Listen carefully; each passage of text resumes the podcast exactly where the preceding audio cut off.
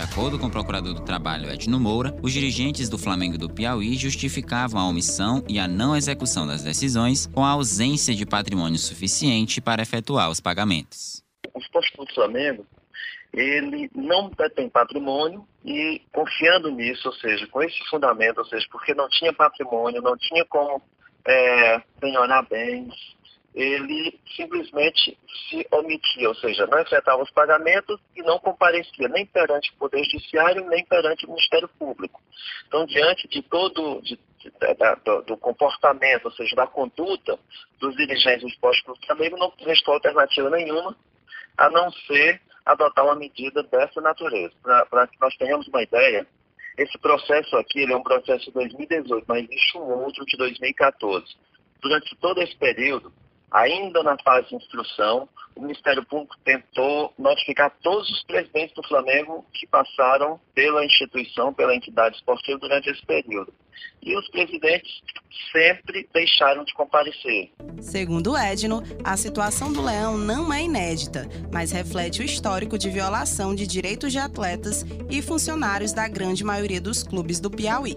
O procurador elenca as dificuldades financeiras e o amadorismo das gestões como os principais responsáveis pela insegurança trabalhista verificada no futebol piauiense. Você não pode fazer uma gestão de um clube de futebol apenas com a vontade, ou seja, com o seu voluntarismo.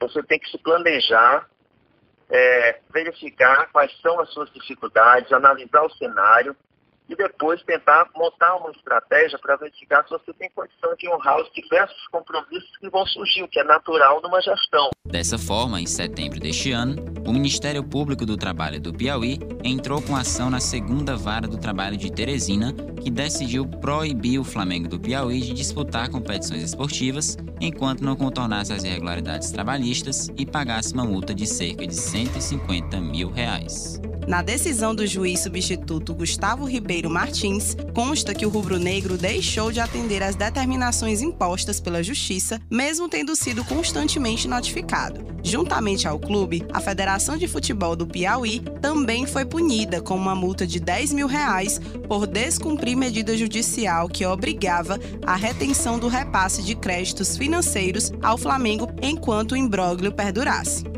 Horas depois da decisão do Tribunal Regional do Trabalho via público, a FFP suspendeu a partida entre Flamengo Piauí e River pelo Campeonato Piauiense Sub-17, válida pela segunda rodada do torneio de base.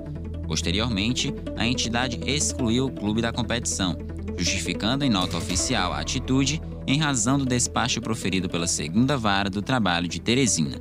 Questionado a respeito da medida, o presidente da FFP, Robert Brown, foi enfático comportamento da federação foi de cumprir a determinação judicial. Todas elas que cheguem na federação, a federação vai cumprir. E quando ela mandou que o Flamengo ficasse afastado, a federação cumpriu. A princípio, a temporada 2022 do Mais Querido estava sob grave ameaça.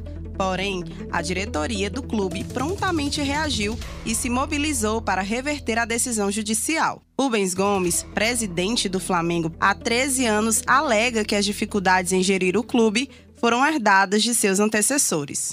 Com muita tristeza que recebemos o Flamengo nessa situação. Aí é problemas acumulados de 30, 40 anos aí de administrações não profissionais. A gente recebeu com muita tristeza o problema da justiça do trabalho, fazia com que a gente parasse de trabalhar. Mas a gente foi atrás de uma advogada que vai cuidar dos direitos do clube. O dirigente conta que a defesa do rubro-negro contestou a proibição na justiça e conseguiu uma liminar da segunda vara do trabalho, expedida pela juíza Basilissa Alves da Silva, que o autorizou a voltar a disputar competições esportivas, sob a condição de destinar 50% da renda das partidas ao pagamento das obrigações trabalhistas ainda pendentes. Rubens garante que o clube cumprirá a medida dentro de suas possibilidades. Estamos viabilizando o Flamengo para o Campeonato Piauiense, é, estamos na organização e vamos levando aí esse clube tentar buscar aí um campeonato piauiense para aí sim capitalizarmos o clube para o ano seguinte sem muitos problemas. Com o um resultado favorável nos tribunais, o Flamengo correu contra o tempo para definir sua nova comissão técnica, visto que o treinador da equipe em 2021, Aníbal Lemos, deixou o clube para assumir o comando do Sub-23 do Fluminense Piauí e os jogadores que comporão o elenco da próxima temporada.